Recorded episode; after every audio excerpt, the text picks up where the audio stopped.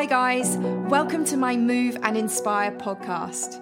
My name is Sophie Deer. I'm a yoga teacher, a health and happiness warrior, and like you, I am constantly doing my best to navigate this crazy world that we live in.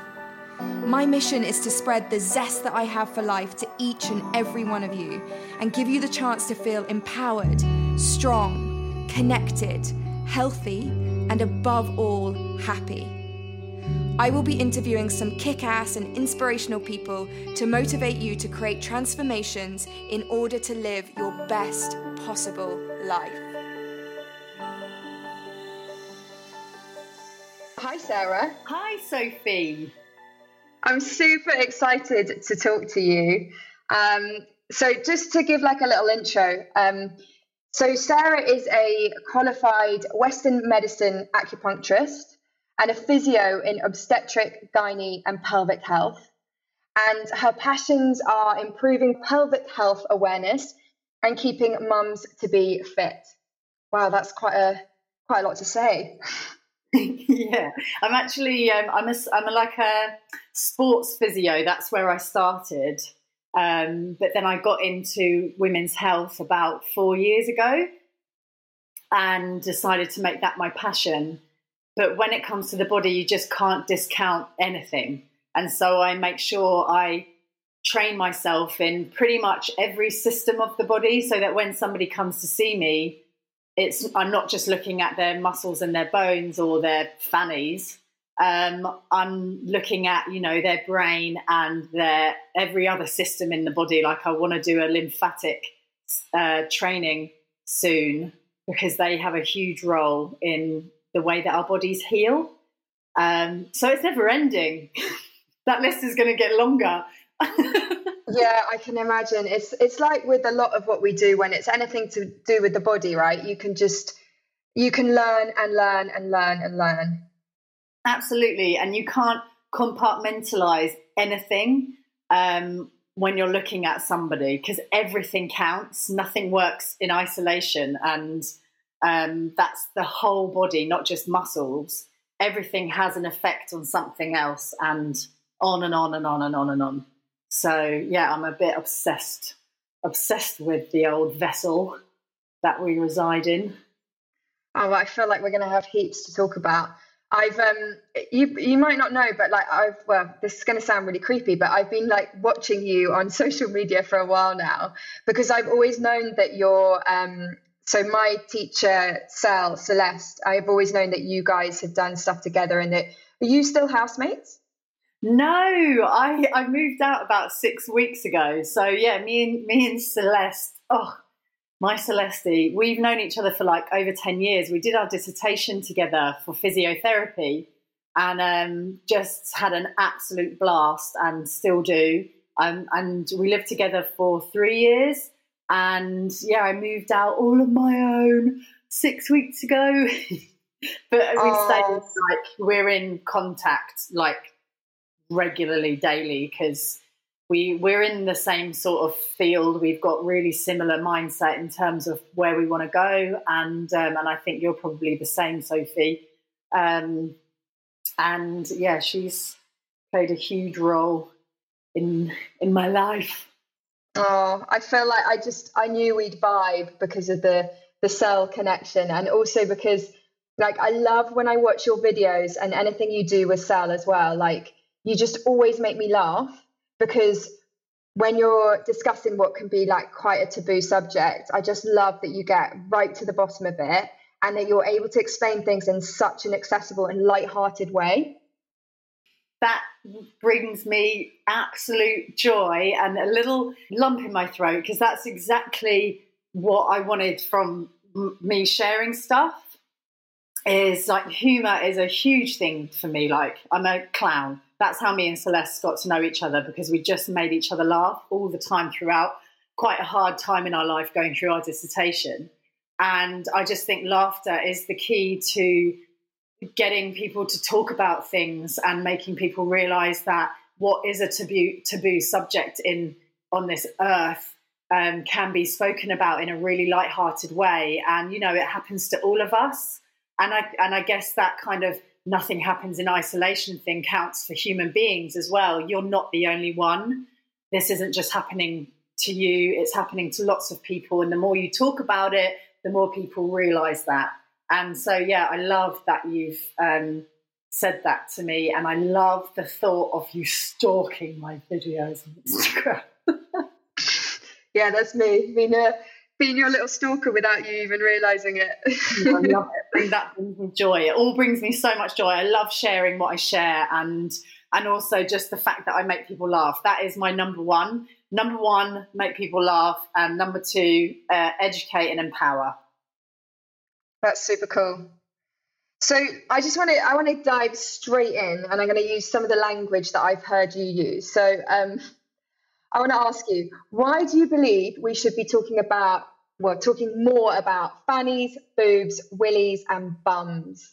because nobody talks about it, do they? It's so weird. And I'm watching this thing on Netflix at the moment about uh, sex in different countries and cities in the world. And it's actually, I'm like, I can't believe I stumbled across it because I, I just, I love talking about things that nobody speaks about.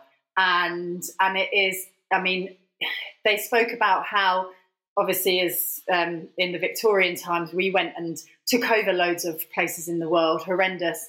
Um, and back then, you know, it was never sex was a huge thing, but you were not allowed to talk about it or say that you were doing it or even say that you were enjoying it.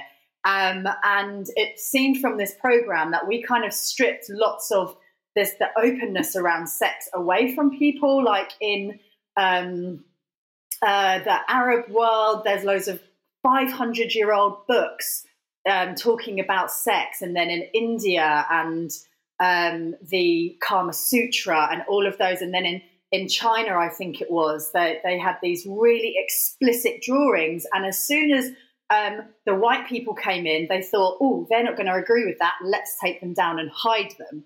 And so then sex was like totally covered up and it was something like that you would never even talk about. It was behind closed doors. And so that kind of, I guess, laid the road for people not talking about their fannies, their bums, their boobs, their willies, their anything.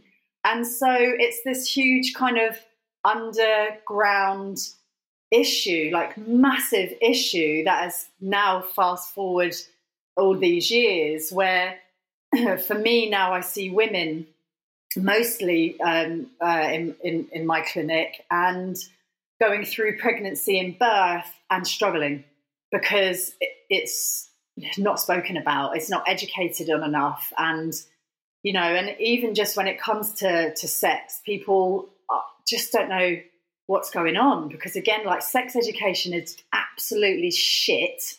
Um, particularly in this country, I don't know what it's like around the rest of the world, but from what I saw in this program on Netflix, it's even worse in some other places in the world. Um, and so we're just not in tune with that part of our bodies. And that's the part of our bodies that creates life. And so it just blows my mind.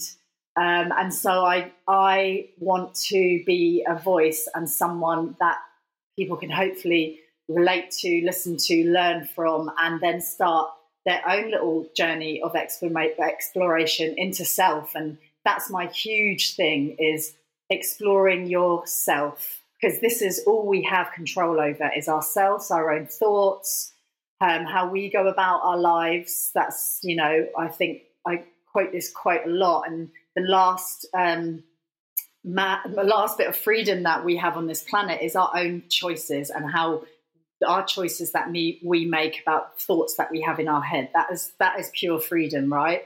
Everything else is a bit kind of controlled. Um, and so that's why I want to, yeah, I guess, liberate people a little bit and, and exploring a part of our bodies that we deserve to enjoy. So cool that you say all that. And I feel like um, there's so many things I want to pick up on what you said.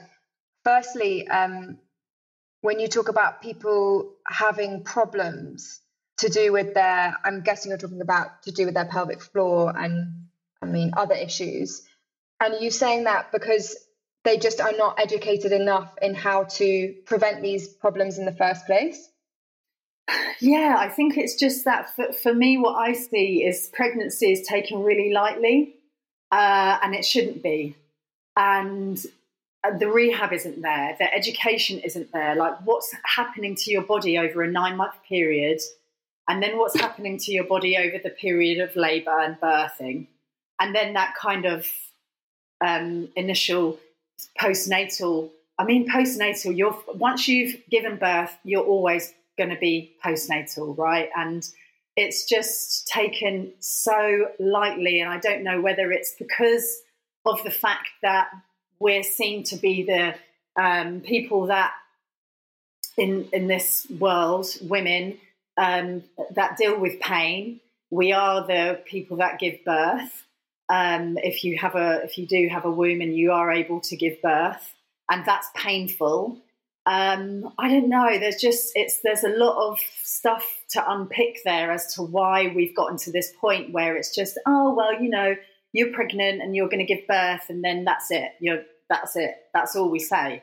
There's no, there's nothing else. It's not really, it's just not taken as heavily as it should be. There's massive change that your body's going to go through, and all of the mental health around that as well. I think there's it's it's a lot deeper, um, and a, there's loads to unpick with it. But it is it is just around education um, and just taking it far too lightly. Yeah, I, do you know what? I remember I did my um, uh, pre and postnatal yoga training, uh, I want to say like three years ago. And we had a midwife um, come in and talk to us about the process, uh, you know, the different trimesters, the actual process of labor, and then what happens, um, you know, once you've given birth. And I mean, I I was like one of the only people in the room asking like a hundred questions because I was so shocked how little I knew. And I'm someone who's pretty in tune with my body, but I realized, like, as a woman, I had no idea about the process of so much of it. And it really shocked me, actually. It really scared me that I just was so in the dark. And I could, you know, I could be pregnant any moment and I'd be like, that's, that sounds quite funny that I just said that. But do you know what I mean? Like, as we're, as women, you just feel like, um, we should know so much more about the subject. Absolutely. And we should know more about our own bodies and our own minds and that that that needs to be healthy as well and the even just the getting pregnant and it's you know i hear all of these horror stories of of people not being able to get pregnant and that and it is so much deeper than what we realize and going through IVF and all of this and just the hormones and the systems of the body that need to be playing a part to be able to get you pregnant in the first place it's just it's just not there. And i don't know it just I, it frustrates me so much um, because it is it's a huge undertaking. Your body goes through so many changes.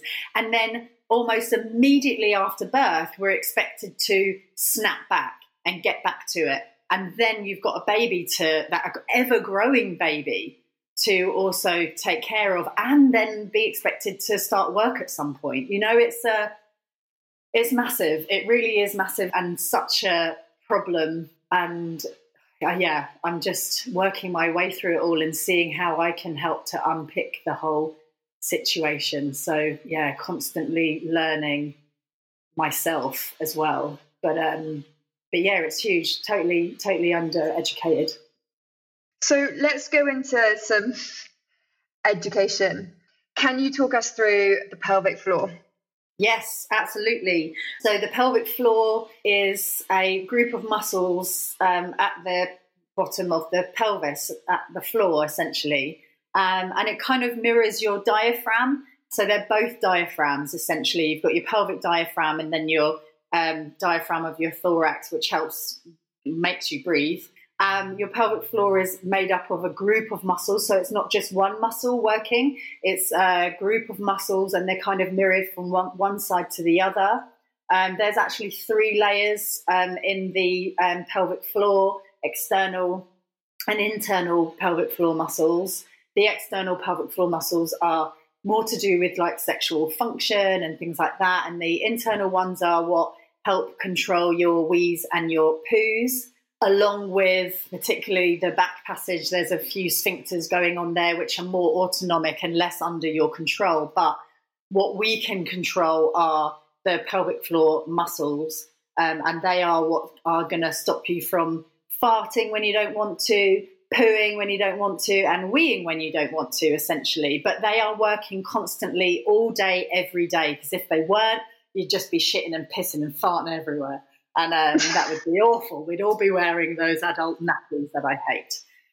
And they, so we can consciously control as well, just like any other muscle in the body. You know, you can tense your bicep muscle. If you think about it, you can tense your thigh muscle in, in your thigh, your thigh muscle in your thigh, your quad muscle in your thigh, if you think about it. But then also your biceps and your thigh muscles, your biceps and your quads, are working without you thinking about it as well. So every time you think, right, I'm going to get up and walk to the fridge and see what's in there for the hundredth time today, your your your muscles just work without you thinking. You get up and then you start walking, and it is just a reflex. Essentially, it's something that you were taught when, or you learned, sorry, when you were a baby, and now you just walk and you don't think quads, glutes, hands, rotate through the trunk. You know all of this kind of stuff. You just don't think about it, and so the pelvic floor is exactly the same as that.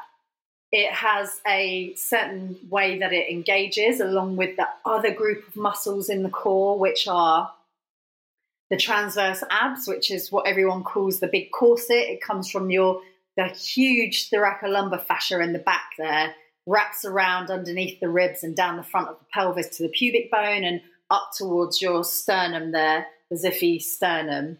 And it joins at the linea alba, which is that kind of um, what everyone sees as the diastasis. We all kind of have a diastasis, even if we haven't had babies. It's just that that's a piece of tissue that joins one side to the other um, in our abdomen, and, and it allows for rotation and and cross body flexion as well, um, and flexion and extension too. That's why you have that six pack, right, with the kind of nodules, is so that you can move your abdomen in all different directions. And also, your diaphragm's part of that core and also in really deep muscles of the spine, the multifidus, they're part of your core as well. And that kind of makes up like a cylinder, pelvic floor at the bottom, diaphragm at the top, transverse abs wrapping around from the back to the front, and then your deep muscles of, of your spine multifidus. And they all kind of work um, in anticipation of your movement. So whenever you go to move, they're already on and they're already stabilizing you. And I say stabilizing in inverted commas because they're not giving you a, a, a stable core in, in terms of a fixed core. They're not fixing you. They're make they're dynamic. So they're making sure that they're switched on to allow for movement. So they're not actually um, gripping like uh, bracing your core. They're switching on in a pattern of movement to allow for you to be able to mobilize your center and but still be stable. So it's actually really, really, really complex.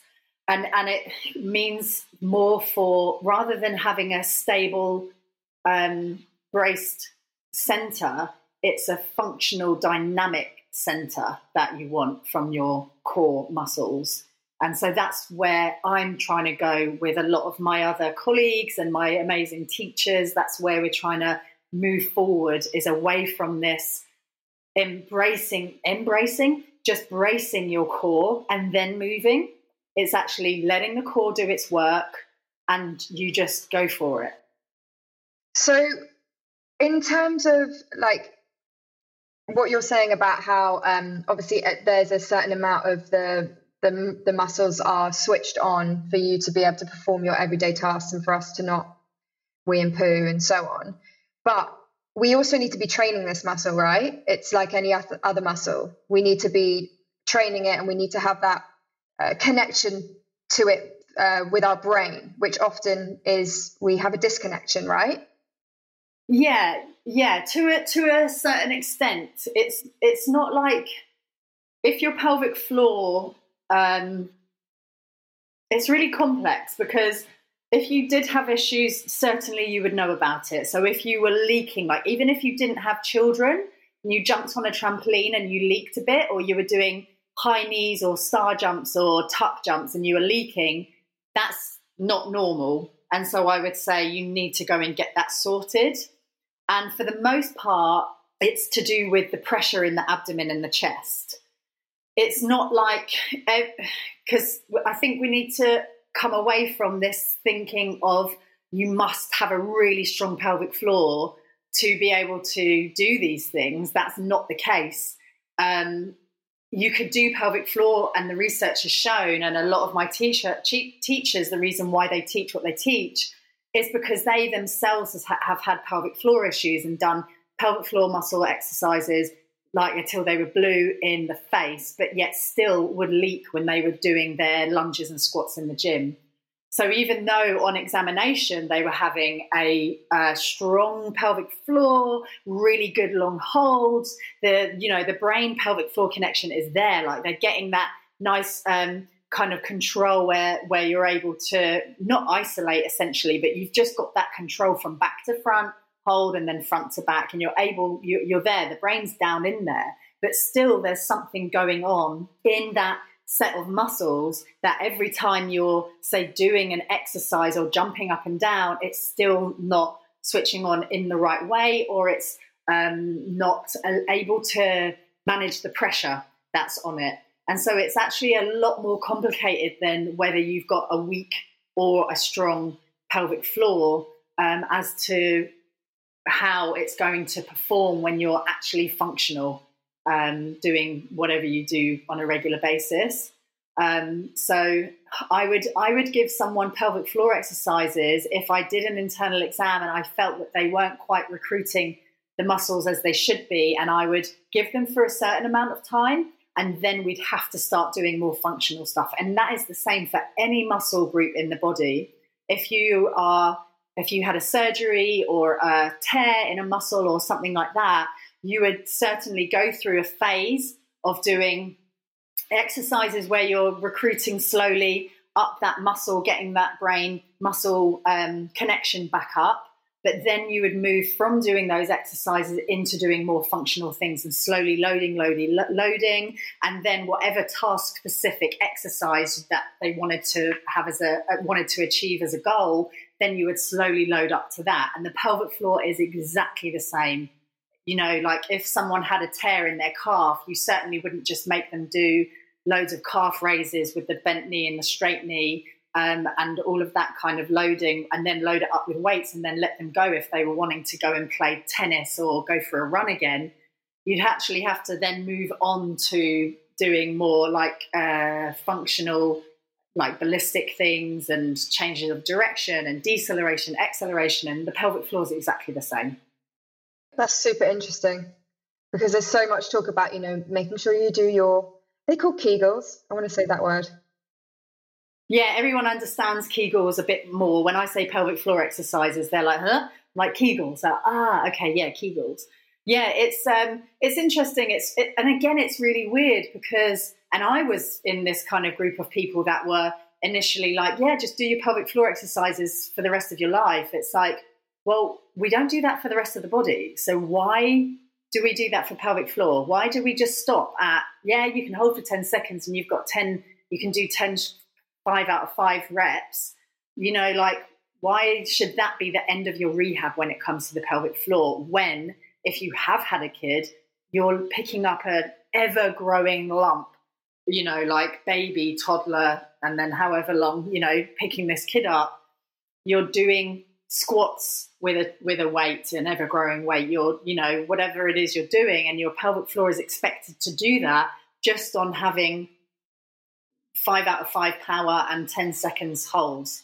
And so I think that's where things are changing a little bit in the pelvic health world in terms of what is expected from a pelvic floor and it has to be functional it can't just be what power have you got and what endurance have you got it's got to be it's more than that I really like that as well because like for um for my the way I teach yoga, I try to make it a, lot more functional rather than just like doing the same moves all over, you know, over and over again. And So it, make, it just makes a lot of sense to me. Like, yes, that's um, and I, I really hadn't thought about the pelvic floor like that, but of course it makes total sense. So one thing I want to ask because I feel like um people might be nervous to go and do this. And it's actually something that I had planned to do before I came to Bali, but uh, it, it will definitely be on top of my list when I come back home. But what actually happens when you get your pelvic floor checked out? And should everyone be doing this, or should you only be doing it if you're thinking about having a baby or if you're pregnant?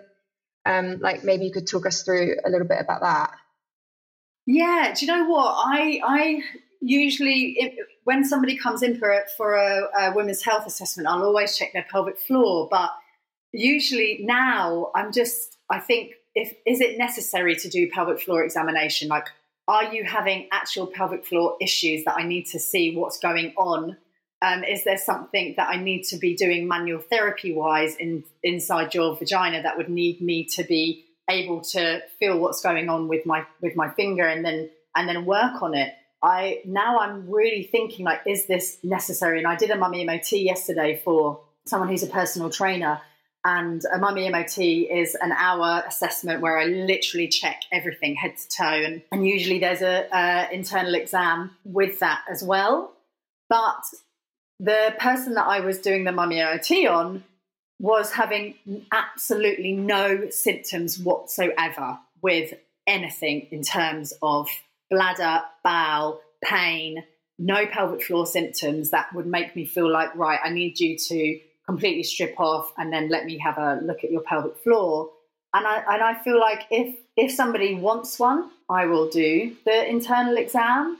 Um, but usually I will make the decision and say, actually, I really need to see what's going on in your pelvic floor because things aren't adding up right. And I've, yeah, I've got someone booked in who's got huge coccyx pain after having a baby, and things just aren't clearing up. And this is like 19 weeks postnatal. So that to me, I'm like, I need you to come into the clinic, and I need to do an internal exam and find out exactly what's going on with the pelvic floor to see where we need to, if there's work that needs to be done, or if there's any like activation that I need to increase on maybe one side or whatever. So that is where I would say you would definitely need a pelvic floor uh, assessment. I wouldn't say that everybody needs one if you're not having um, any particular symptoms and and and so but what it includes is me with my gloves on um, testing sensation all the way from the knee down to the um, labia majora just to make sure that the nerves that are going to those places are intact.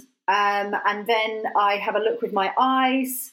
I get you to do a cough and I look at the vaginal entrance and see if anything's coming down. So, particularly if you're having a prolapse symptoms like heaviness and dragging, I would say, right, yeah, I need to have a look and see what's going on there um, for sure. And then I have a look with just one finger. And so I just I check the entrance, see how strong those muscles are, and see what's going on.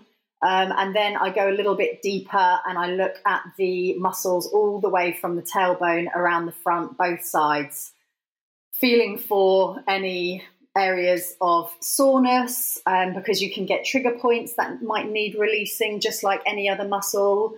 Um, and then testing for the strength. And I test from side to side and see if there's any discrepancies from side to side. And we usually go on a power scale, it's the Oxford scale out of five five being normal or you know what is normal.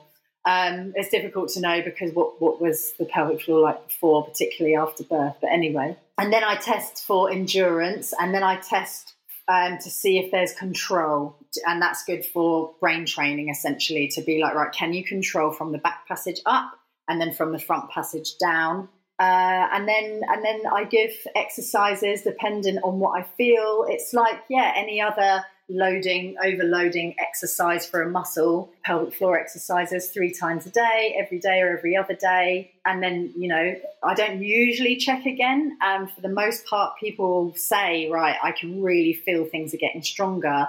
And then I'll just move on to doing functional things. And then when it comes to the functional things, then that will be the body telling me why whether it's able to manage the pressure and the intensity and the stress of moving um, and exercising. So that's the internal exam. I think for me, it's like uh, because yeah, I'm fascinated by the body. I just wanted to come and do it. I just think it would be super interesting. But also, yeah, come back and see me. Yeah, I also feel like something that interests me, which I'd love you to talk about, is not just like um, so for a lot of people it's like a weakness in the pelvic floor, but also people hold on too much, right? They find it hard to relax the pelvic floor. Yeah, everyone, everyone, not even just pelvic floor. Abs is the most common um, muscle for everybody to kind of brace, and and that's just because either it's just a way for your body to find stability. So it's not a bad thing. Um, it's just your the way that your body has learned to be able to cope with whatever you're doing because our bodies are absolutely amazing and they will get you up every single day no matter what unless you know you've broken a bone or something and you can't walk on it. Um, but otherwise with the way that our brains work is our brains just want to keep you going to get to the next to the next to the next. And so it will give your body signals to pick up where something's lacking um, and make sure that you're able to do whatever it is that you're doing. And so it picks up strategies. Your brain learn ways of getting you through doing whatever it is you're um, wanting it to do. Um, and so it's not yeah it's not doing a disservice. It's actually serving you so well. But at some point those strategies there will become a t- come a time where those strategies won't be able to serve you any longer and it will show up in injuries or leaking or you know other things you know and it will be a, a long history to unpick of your of your brain learning new things, new strategies to be able to get you through. Um, but abs is the the most common thing that I see with pelvic floor dysfunctions. In that um, we brace them a lot, and and I think we teach that a bit too much. And even I'm guilty of that. Like I hold my hands up. I when we you know we just do what we can with what we know, right? And we're just doing the best to our knowledge when we're training people. Um, but now I realised, and the research has shown, and or, or through experience of seeing it, that actually telling people to brace their core whilst doing exercises is is um, not helping, not helping them.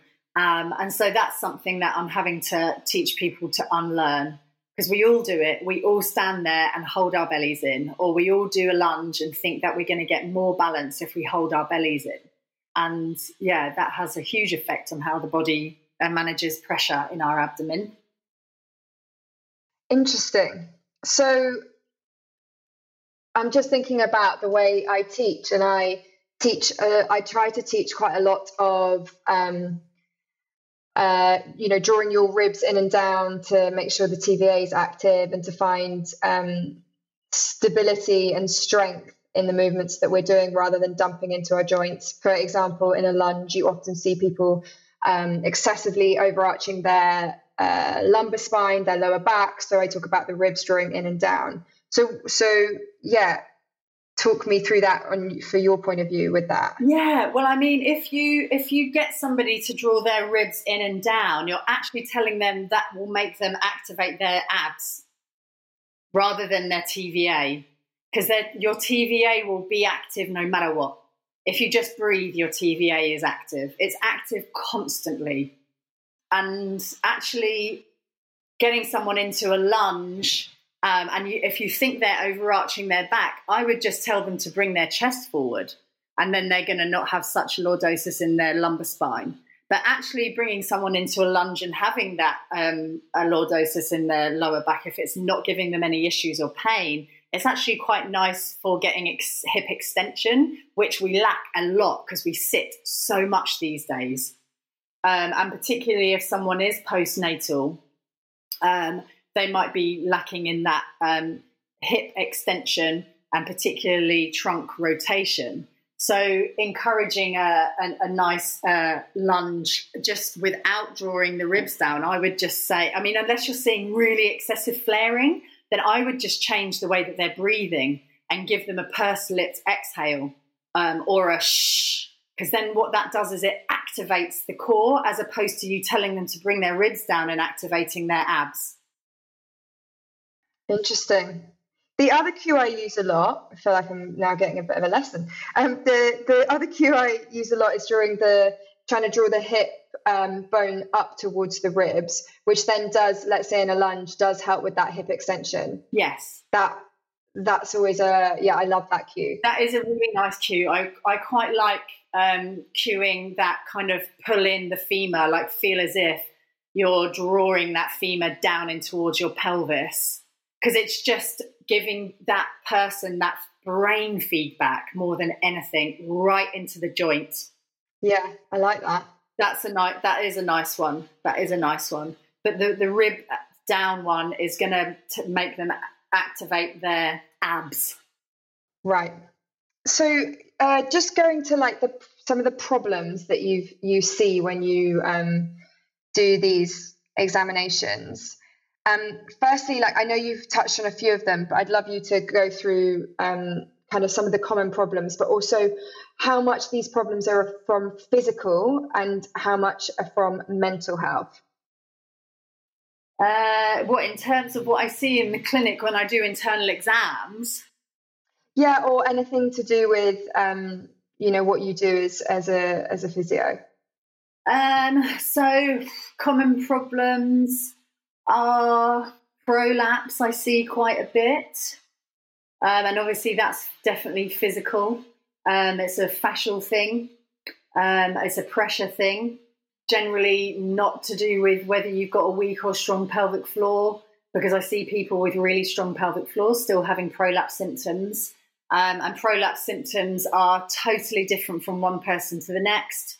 And usually I just go on symptoms unless the prolapse is quite um, advanced, then that would need more kind of gynecological intervention. But if it's something that I know can be managed with some, uh, you know, changing of the pressure, um, and loading slowly.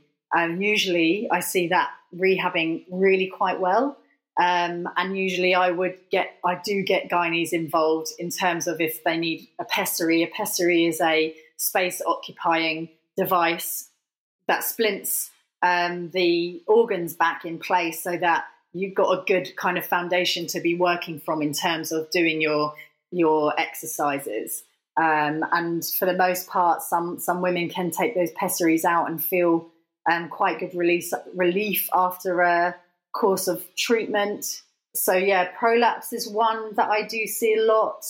Um, I do you know what I see a lot is is uh, leaking stress urinary incontinence um, is a, a, major thing. And again, with stress urinary incontinence, it's to do with the pressure in the abdomen and the, whether the pelvic floor is able to manage that pressure. Um, and again, it's for the most part, I see it's the people breathing wrong. That's the most thing that I see in clinic is people breathing not well i wouldn't say it's wrong it's not bad. Again it's just something that your body has done to be able to keep you breathing. The most important thing that we do is breathe. And um, to keep you breathing your body has learned a new strategy but it might not be serving you very well. And so then when you're doing anything that is going to add extra stress or pressure to the abdomen you you get what's called stress urinary incontinence. And i see that a lot um, and that's definitely a physical thing. I'm trying to think. Uh, I see a lot of diastasis, and I would say that was more of a mindset thing. And I think at the moment, me and like all of my pelvic health colleagues, um, we work in with diastasis, and we're talking more about the mental health side of things with that than anything, because everyone has a diastasis. Doesn't matter if you've had kids or not normal ranges are from 0.5 to 3.5 centimeters. That's without having kids.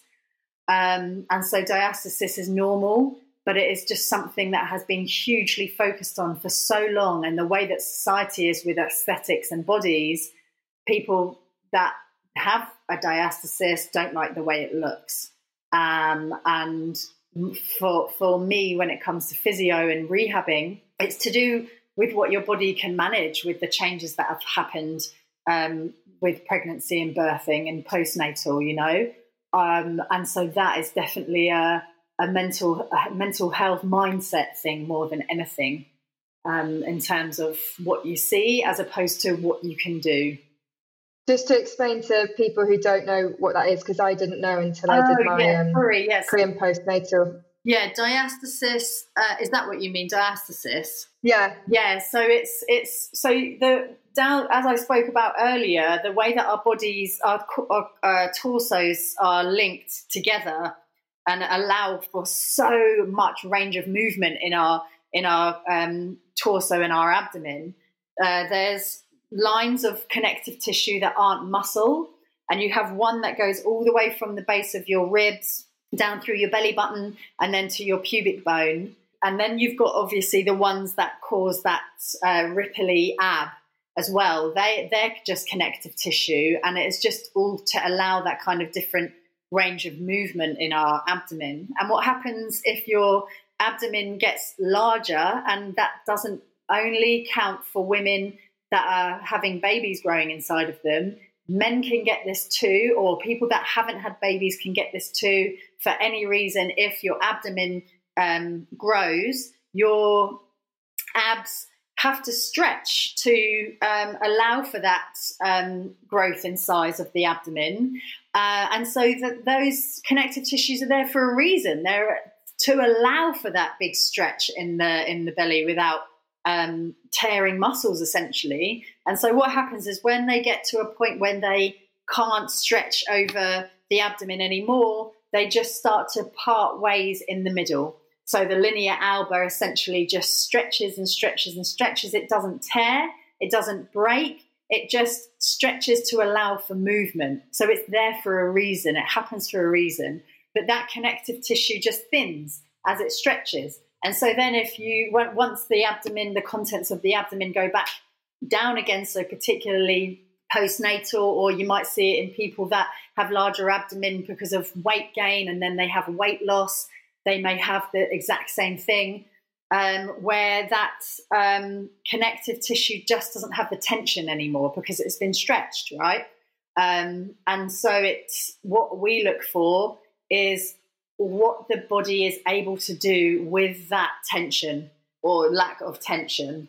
And sometimes that tension doesn't come back again, but it's about modifying not only the mindset, but also what the what we expect of the body so that it can be functional and allow you to move and exercise and do whatever you're doing with weights or kids or whatever um, and not give you any fallout in terms of pain anywhere in your body um, so that's the diastasis just going back to what you were saying about the breath because that is really interesting to me so are you talking about when people kind of um, breathe short, shallow breaths into their chest and they don't use their diaphragm? They don't use that belly breath? Mm, yeah, breathing is, wow, just the most incredible thing to me. I'm learning so much about it. And uh, uh, what I see a lot is people coming into clinic and I tell them to take, I tell everybody that I see to breathe, either send me videos of them breathing or I watch them breathe.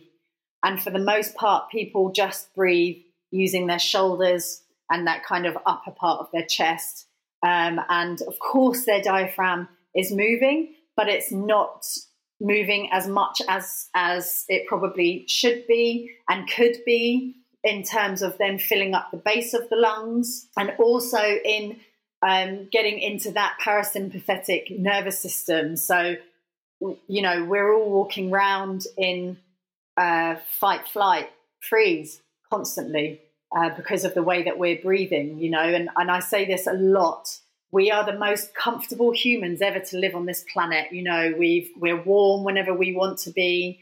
Um, we've got clothing, we've got shoes, we've got roofs over our heads, we've got comfy beds to sleep in and comfy chairs to sit in. But we're probably the most stressed and anxious ever um, recorded and and we're walking around like that constantly without even knowing about it. Um, and I, am reading this. Mo- I've read the most incredible book, couple of books actually, about homeostasis, and listened to loads of podcasts about homeostasis. And homeostasis is your body has a certain kind of way that it likes to work and for it to feel safe. And the systems that are working in your body work in a range um, so that your brain feels safe essentially. And it likes to have that kind of homeostatic um, level constantly uh, so it knows where it's at and it doesn't feel threat.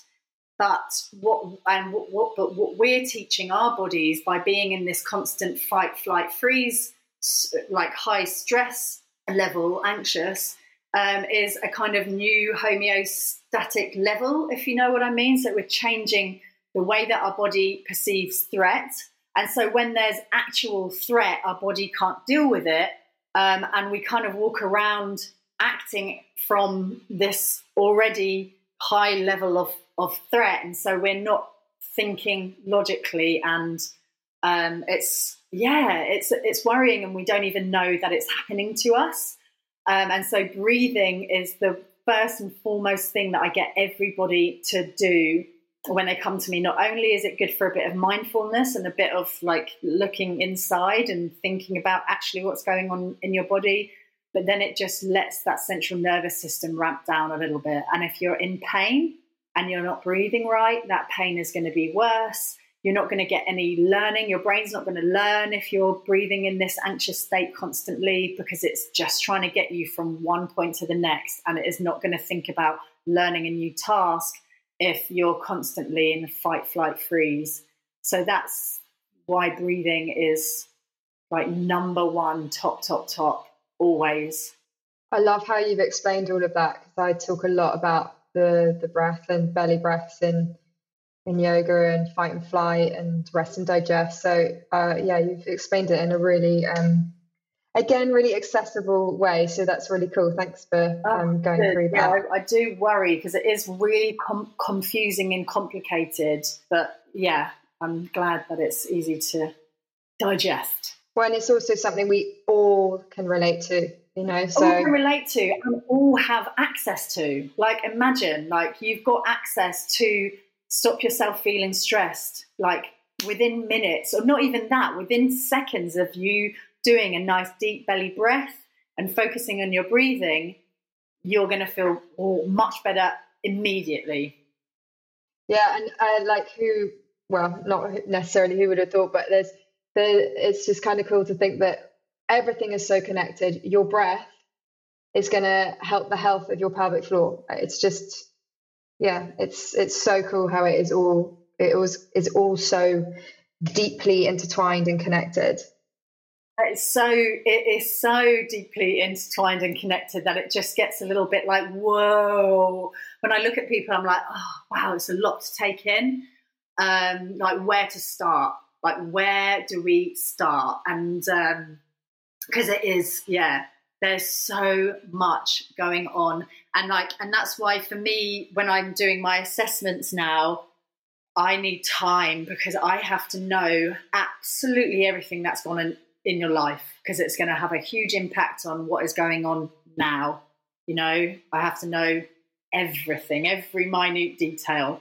Um, so my assessments, particularly the talking part, now are quite extensive um, because I yeah I want to know everything. You know, fall that you had when you were five years old, or something that happened in your life that was traumatic, or you know, because it all massively counts. But it's great that we're moving in that direction, right? That um, you know more medical professionals are actually saying, well, what's actually going on in your life, rather than it just be like um, something that is just assumed as a physical thing. People are taking much more note of of yeah the everyday stresses that we have and um, seeing big changes when those things actually get addressed. Absolutely. Like it's a huge thing and i think there's doctors all around the world that have been trying to get this out into mainstream for years and years. There's one one guy that i love called gabor mate and he talks about stress and disease um, and then there's a lot of new science coming out in terms of the pain, basically, and um, how you perceive something is going to change the way that you experience pain. Um, and so you can't just look at somebody with knee pain and think that you're going to get rid of that knee pain just with a few exercises and you know modifying their movement. You've got to modify the way that they perceive whatever it is that is going on in their body and in their life and their mental health um, and so I, I really hope it does go that way but unfortunately the way that things are in our health system over here is that we don't have the time and I know in terms of physiotherapy in the NHS, you know, you've got 20 minutes sometimes to see someone. You're not going to be able to unpick that much. And you're never going to be able to get a full. Uh, I, could, I couldn't go back to doing that kind of thing in the NHS because I just would feel like I'm doing someone a total disservice by getting them in for 20 minutes, having a wiggle of their knee or whatever it is, and then letting them go with a few exercises. It's just you're not going to get to the bottom of things at all. So, um, yeah, working towards that. Oh, Sarah, there's so much more I want to talk to you about. Okay, I'm gonna I want to get through a few more questions. So I often hear you talking about pooing and how the way we poo it puts a lot of stress on the pelvic floor and that there yeah, I'd love you to chat through how we should be pooing. Yeah, sure. That's I what did I made this thing and I was like, how to be a pro pooper um, yeah, pooing is like been my. I think the reason why I got into this really is because my whole life I've had massive bowel issues. Ever since my mum said I was a baby, I was in and out of the doctors because she was like, "Look, this kid is doing these massive turds and it's really hurting her." And um, and then I grew up having these like bad bowel issues. And you know, like our bowels are our second brains, and I could go on for days and days and days about this subject because I'm totally obsessed with bowels as well.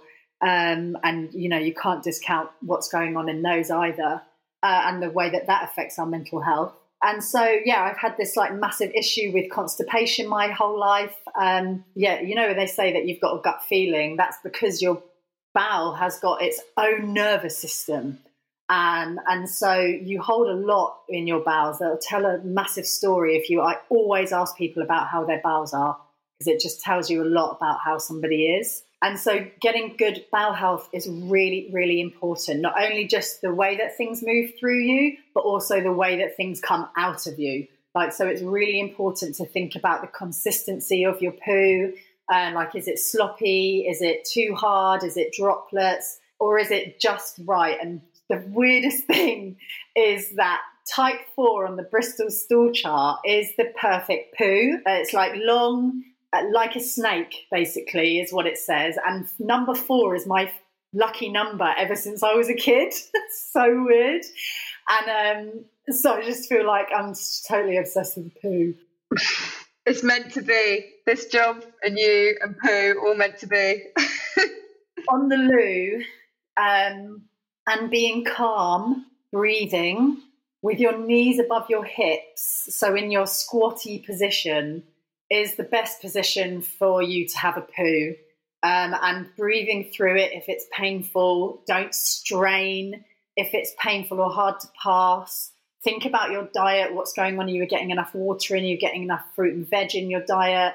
Bowel massage. I do a lot of visceral work. I love the organs. I love, love, love the organs. And so, visceral, excuse me, visceral work on the on the bowels is really nice because they just want to be listened to. They just want to know that you're actually caring for them and not just chucking food in your gob and then running off to work. You know, they that's they don't work very well like that. They need rest, digest, and thoughtfulness, mindfulness, good food, and eating mindfully, and just slowing down, never eating on the go, and and just definitely not straining. So when when you're just sat with your feet on the floor, like a chair position on the toilet, your pelvic floor isn't in a good position to allow for that poo to come down the rectum because your pelvic floor essentially hooks around the rectum and pulls it towards your pubic bone so that it can sit in there when you don't need to go for a poo essentially and not um, come out your bum hole.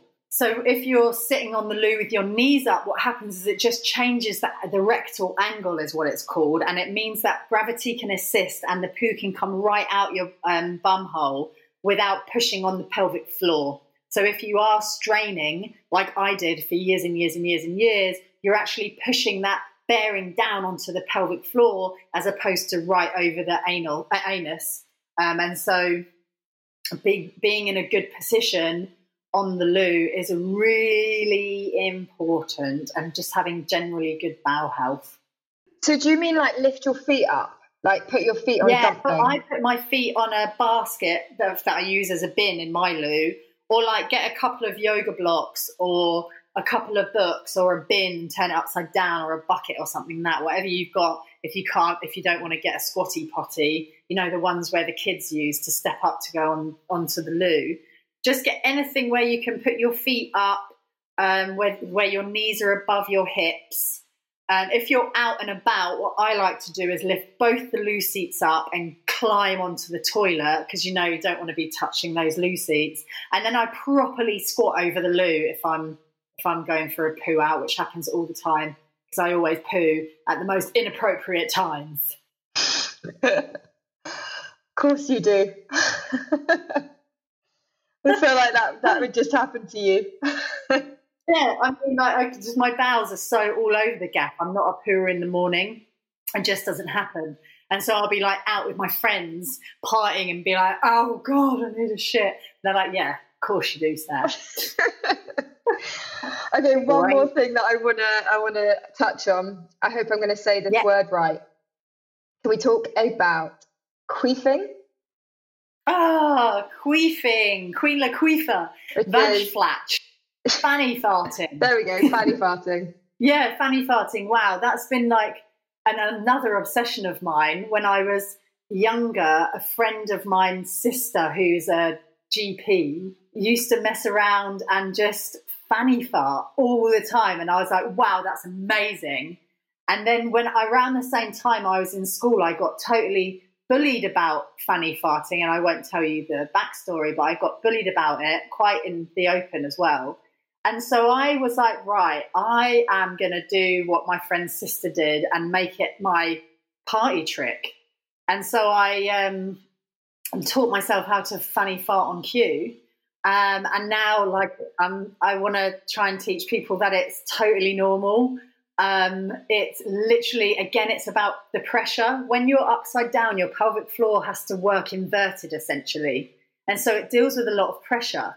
Um, so if you're in down dog, in a headstand, handstand, or in a shoulder stand in yoga, is where I usually see it. Oh, and the good thing about that. shoulder stand. In shoulder stand. Yeah. So have a look at your abs. Have a, when you're in shoulder stand, have a look at your abs um, and have a look at whether you're doming because you might just be over uh, recruiting uh, obliques. And what happens is it just changes the pressure in your abdomen, and then your pelvic floor um, can't manage that change in pressure. And instead of leaking, it does the other thing it'll suck air in and then blow it back out again. And obviously, because your pelvic floor is closed essentially most of the time, it makes noise or whatever. And um, and so yeah, it, it's again, it's a pressure management thing. And so it's if you are doing that, it's about slowly introducing that amount of pressure with breathing and activating TVA. And I would say pursed lip breathing or making that sound might benefit you to get your core fascia a little bit more tensioned, essentially, so that your pelvic floor is not under too much pressure or stress.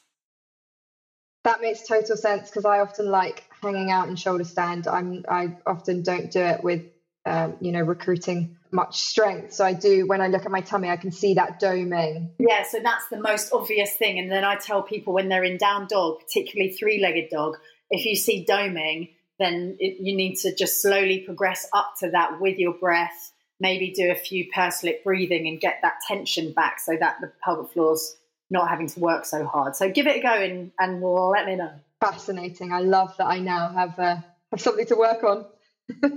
yeah. Oh, Sarah, you are amazing. I've loved chatting to, chatting to you. I've had to like hold back laughing so many times so that the listeners aren't hearing me laugh through a lot of what you're saying, but I've just been giggling on the other end of this um, phone call. So thank you for making me smile a lot, especially about a subject that's like as we've said can be so taboo, can be so unspoken about. There's a lot of shame around it. Um, and yeah, I hope I hope this really encourages people to get talking about it a little bit more. And yeah, I just I love what you're doing. I'd love you just to say to people how they can find you, and also because um, you you mentioned at the beginning that you you're actually doing virtual appointments. So I'd love you to mm. explain a little bit about that just before we yes sure so i'm on sarahparkerphysio.com w on the www um, sarahparkerphysio.com and then sarah parker physio on instagram and then Sarah Parker Physio at gmail.com if you want to email me with any questions. Um, lots of people just DM me on, on Instagram if that's where you're at um, with stuff. Um, but have a look on my website. It talks about my virtual appointments. I'm basically, it's working really well. And I went to see someone for the first time face to face yesterday. Um, and she said that she really appreciated the fact that I was still going um, throughout all of this and and I didn't realize how much people did appreciate it um, because I thought no one would want it in this uh, crisis. COVID but, um, It's coming down really, really well. I just get people to send me videos of them doing things. I definitely don't do virtual internal examinations, um, but I can do everything else. And then, yeah, we just do it over Zoom. Um, and then I analyze the pictures and the videos that you that you send to me, which is actually much better because then I can just watch them over and over and over and over and see exactly what's going on head to toe, back to front, side to side. Yeah, so get in touch. Awesome. Thank you so much, Sarah. This has been a real hoot. Thank you for having me. I'm so glad you were giggling. Oh, all the way through, all the way through. Thank you. And I hope we will collaborate in another way. I've just been starting to have like all these ideas as you were explaining your virtual thing. And yeah, so I'm sure we'll try and collaborate in some other way at some point for sure. We'll speak soon. Okay, bye. Thanks for having me. bye. A big thank you to Sarah for sharing so much of her wisdom and knowledge around a topic that can be really tricky for a lot of us. I love her mission and what she's doing in terms of making all of this just a little bit more accessible and a little bit more talked about and adding humor into yeah such a fascinating and interesting topic that we should all be much much more aware about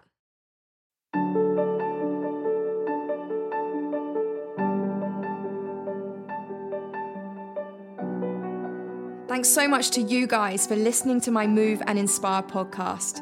Stay tuned for more interviews with some incredible people in wellness. Let's aim together to find our inner strength and to keep searching for what it is that sets our souls on fire. If you haven't already subscribed, I would love for you guys to check out my membership channel, Move and Inspire, for yoga classes, meditations, health and wellness tips, and recipes too. You get a free trial when you sign up www.sophiedear.com.